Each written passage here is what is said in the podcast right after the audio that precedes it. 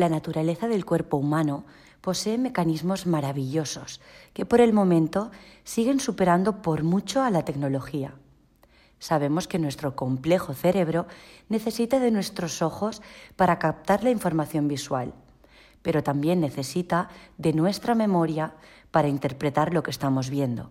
Esto lo hace sobre todo en base a las experiencias previas que va almacenando. Los científicos pensaban que la memoria visual a corto plazo representaba nuestro entorno físico al detalle, uniendo la información visual obtenida de cada fijación ocular cuando los ojos no están en movimiento, para construir una imagen mental también detallada de lo que nos rodea. Sin embargo, la evidencia ha demostrado que normalmente no notamos eh, cambios en nuestro entorno visual cuando estos cambios ocurren fuera de nuestro centro de atención visual. A esto se le conoce como ceguera del cambio. Podemos afirmar entonces que las imágenes y la memoria, o más bien el sistema visual y la memoria, trabajan en una relación de codependencia. La memoria visual y la atención trabajan conjuntamente para permitir la transición fluida de una imagen a otra. Eso significa que nuestro cerebro cumple una función de procesador visual para que la información que recibimos a través de nuestros ojos no resulte en un caos. Como la memoria visual se encuentra directamente relacionado con la atención, es obvio pensar que recordamos lo que nos interesa, porque prestamos mayor atención. Y olvidamos, en cambio, aquello que nos parece aburrido, por ejemplo. Así que muchos problemas de memoria son muchas veces un problema de atención o de foco. La memoria visual es una herramienta cognitiva indispensable para el aprendizaje de ciertas tareas. Nos permitirá registrar, almacenar y recuperar la información que tenemos en nuestro cerebro. Cada nueva experiencia que vivenciamos a nivel sensorial influye en la memoria. Unos recordamos mejor lo que vemos, otros lo que oímos, pero sobre todo recordamos con mayor facilidad ejecutando las tareas. Pero en ocasiones nos cuesta mantener nuestra atención o de vez en cuando notamos cómo se nos olvidan cosas o nos sentimos menos ágiles mentalmente.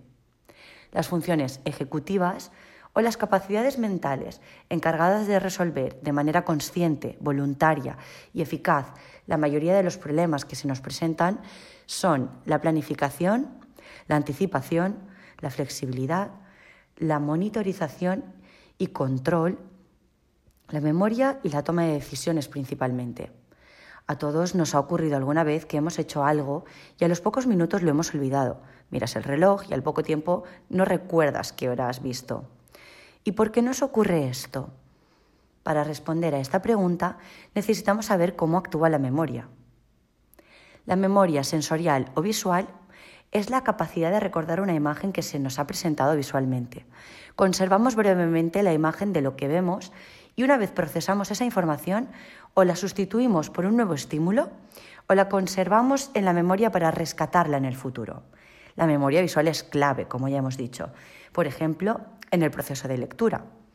Una baja memoria visual puede generar dificultades en la asociación de lo visual con lo verbal. En cambio, una buena memoria visual nos permite escribir una palabra conocida correctamente, sin faltas de ortografía. Existe también la memoria visual secuencial, que entendemos como la capacidad para recordar una secuencia de letras, de palabras o símbolos en el mismo orden en el que fueron vistos.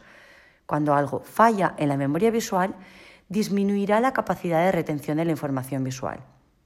Pero existen métodos para evaluar la memoria visual, que pasan por unos determinados test de evaluación de la percepción visual y también existen métodos para entrenarla mediante la terapia visual.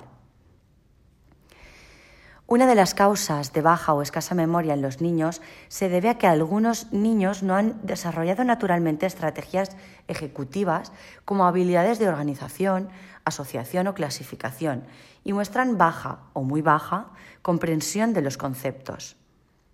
La memoria visual es una de las funciones esenciales para el aprendizaje sin límites porque permite reconocer, identificar, localizar la posición, distinguir y retener las series que presenten la misma sucesión de elementos, como lo son el orden de las letras que forman una palabra, una frase o un texto. Es importante para escribir sin faltas de ortografía o para aprender sucesiones numéricas como las tablas de multiplicar. El nivel más alto de memoria visual es la habilidad para visualizar o generar imágenes mentales, retenerlas y almacenarlas en nuestra memoria para futuras demandas. La visualización es indispensable para una buena comprensión lectora y cuando ésta está disminuida o poco desarrollada, puede ser una de las causas por las que muchos niños o niñas no comprenden lo que leen. Si existen dificultades para retener la información y almacenarla, una niña puede tener problemas con el procesamiento de esta información, dificultades para dar una respuesta y con la transición de la información a la memoria a largo plazo. Algunos niños luchan con sus pobres habilidades de memoria visual.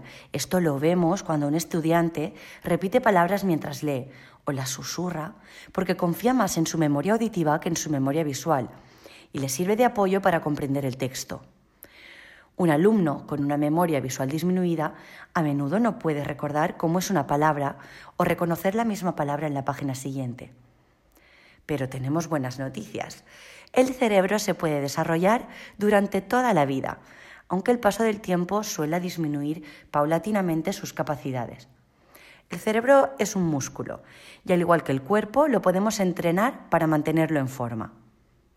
Los optometristas trabajamos en desarrollar buenas estrategias para maximizar el uso y la calidad de nuestro sistema visual.